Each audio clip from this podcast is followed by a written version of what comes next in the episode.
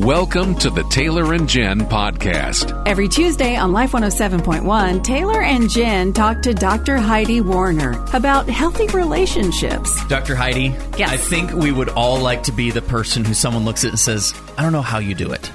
You're just mm-hmm. able to hold it all on your shoulders. You're able to get it all done, and you are just so independent and wonderful.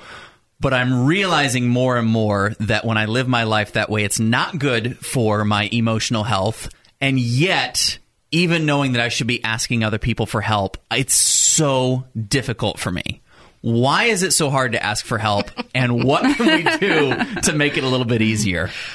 It's so tough, right? And our culture says that you should be this. So the first question is why? Why Taylor? Why is it so important to be this way? Some of that's perfectionism. Some of it's our own sense of we want to have arrived.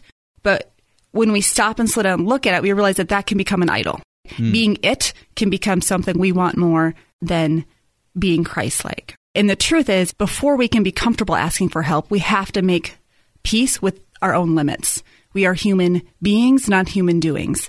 And when we set ourselves up to be a performer and to be a giver, but to never then let people help us, in a lot of ways, we're telling the people in our lives, I'm better than you. I don't need you. I can do this all myself. And it, it's a lived out form of pride to say, I will be the helper and never the helpy. Wow. You know, one of the people in the Bible that we all look up to as being this super amazing individual was the Apostle Paul. Mm-hmm.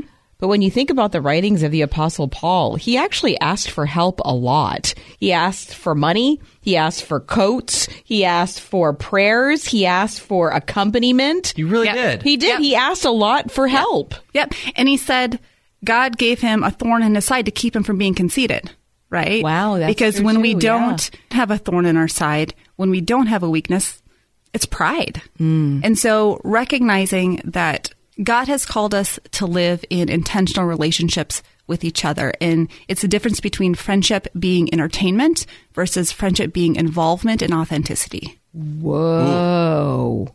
That'll right? preach.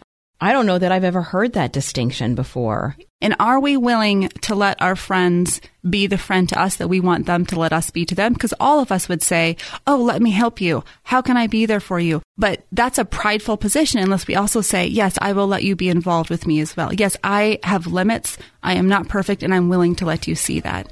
And the depth of friendship that we can create when we let our friends be involved and not just be there for fun is life changing. The Taylor and Jen podcast is a product of Northwestern Media, a ministry of the University of Northwestern St. Paul. Is there something you'd like to hear Dr. Heidi talk about? You can send your suggestions to Heidi at life1071.com.